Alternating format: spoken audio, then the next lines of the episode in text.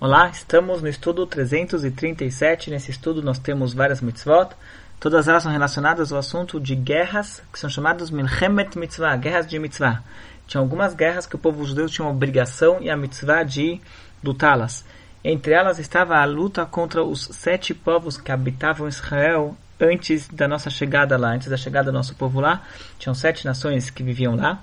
E a mitzvah era que devesse guerrear, guerrear com eles. Mesmo assim, foi dado uma, um espaço de abertura para que eles deixassem suas cidades, deixassem, deixassem o país e não, e não engajassem em, em guerra, mas não poderia deixá-los viverem lá. E essa era a primeira mitzvah. A maioria deles, de fato, acabou entrando em guerra. Teve um povo, se não me engano, que saiu, mas o resto eles entraram em guerra. E não podia deixar ninguém sobreviver dessas nações. Eles eram o epítome da idolatria do paganismo e, a, e Deus instruiu então que não se deixasse sobrevivê-los.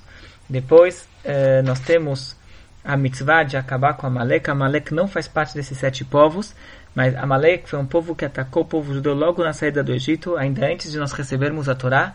Logo que saímos do Egito, imagina, passamos as dez pragas, passamos a abertura do mar, ninguém se atrevia a mexer com o povo judeu, veio Amalek e, e atacou só por atacar. Então, tem, desde então, tem uma, uma, uma animosidade entre é, Amalek e Deus, e Deus então instruiu o povo judeu a acabar com Amalek. Nós não poder, nós devemos sempre lembrar o que Amalek fez e nunca devemos esquecer, esquecer o que eles fizeram para nós.